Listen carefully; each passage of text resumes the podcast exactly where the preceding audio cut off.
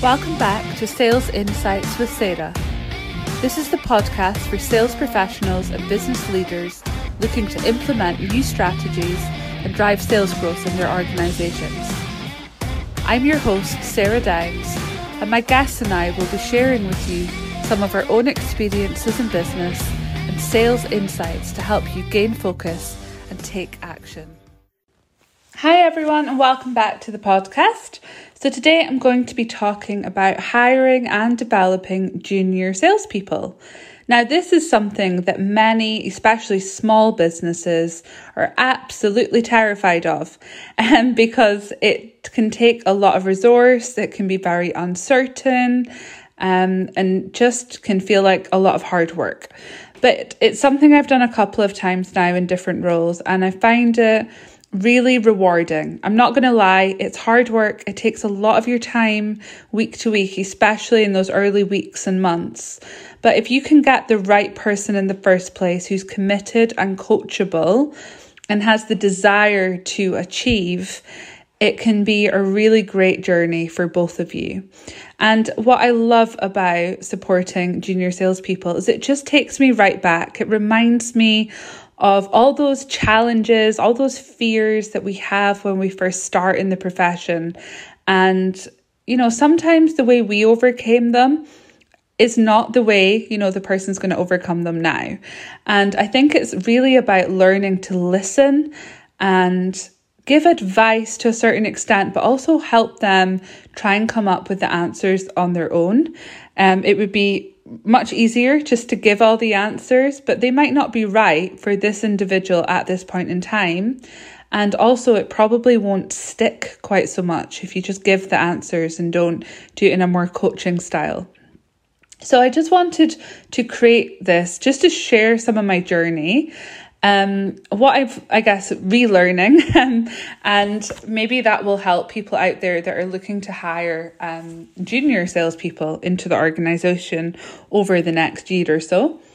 So, the first thing um, I want to say that I did was I used my data driven approach to make sure that we brought in the right candidate. So, that gave me a baseline of data. You know, I understood the commitment, I understood the coachability, I understood where the competencies were right now, where this individual needed to develop, where this individual maybe needed some coaching, and also the an idea of the potential, you know, the opportunity that this individual um, may have in the organization. So that was great. Then we went through quite an intense onboarding um, process where it's really around getting to know the business, you know, the culture, the values, what the business stands for, who we can help, what's our value proposition. And then obviously the who are the current clients, who are the past clients, what are the products and services, what does everyone else in the organization do? You know, I'm not going to bore you to death with the detail, but you know, that onboarding piece I think is so important if you really want somebody to be able to portray and talk about the business the way that you would yourself, um, or at least closer to that. And then it's about, you know, obviously allowing them to get on with their job, but giving that constant support and attention, making sure that you take the time out as the sales leader to coach, to develop, to train, to ask questions, to motivate, so that they're not there on their own. I see so many business leaders hire in junior salespeople. They surround them with structure, you know, strategy, processes, tools, and then say, off you go. I don't believe that those things on their own are enough. I believe that these individuals need our time, they need our attention, they need our support on an almost daily basis, at least initially. And it can feel like a lot of work. You know, right now, sometimes I'm spending time with them and I'm sitting thinking, oh my goodness, I should be doing X, Y, and Z. But I can, you know, move my day around to accommodate that and to make sure that, you know, I'm setting them up to achieve. If I want them to be a high performer, I need to help them understand what it means to perform. And we often say, you know, they work for us, but I really do believe that as leaders, we work for them.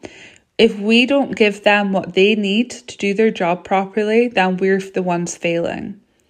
So it does take a lot of time, and that's one of the main reasons I wanted to do this episode is to reach out to all the business leaders out there and say, you know, if you're th- looking at hiring a junior level salesperson, really think about why. You know, is it because you want somebody that's going to cost you less and you're expecting the same results from them as somebody that you're going to pay triple the amount? If so, it's the wrong reason. Or is it somebody that you want to be able to mold and progress in your business? Someone that you can develop into your way of working, that you're going to allow to bring fresh ideas and different ways of working to the table, that you're ready to learn from them as much as they're going to learn from you. I think it's really important as business leaders that we kind of take that step back and think about it, not just with junior salespeople, but with anyone that we're hiring in our organizations. And then set, you know, measures and KPIs that make sense. You maybe take a staggered approach within those first couple of months or that first year in the role, especially with a junior salesperson. But it's really about, you know, is the reason, sorry, the reason why you're hiring a junior person the right reason? Uh, do you really have the resource in the organization to give them what they need from you? And if not, could you outsource that to an external sales coach, um, for example? Do you have the right strategies and processes ready for them to come in and use so that you can have real time visibility on what they're doing day to day and nobody's sitting there wondering whether or not someone's performing or not. There's a lot to think about, but if you decide to hire a junior person for the right reasons, it can be such a rewarding experience for you as well as them. If you do it for the wrong reasons, the chances are the position will fail in your organisation. And then you're letting them down, but you're also letting down the rest of your team and probably your clients and anyone else that they've come in contact with. So please do make sure when you hire junior level salespeople that it's for the right reasons and you're ready to develop, to coach, and to lead them to success. So that's it for me today. I'll speak to you all soon. Take care. Bye. Thank you for listening to the Sales Insights with Sarah podcast. Remember to subscribe if you haven't already so that you are notified of every new episode. If you could take a few minutes to leave a review, it would be greatly appreciated. See you next time.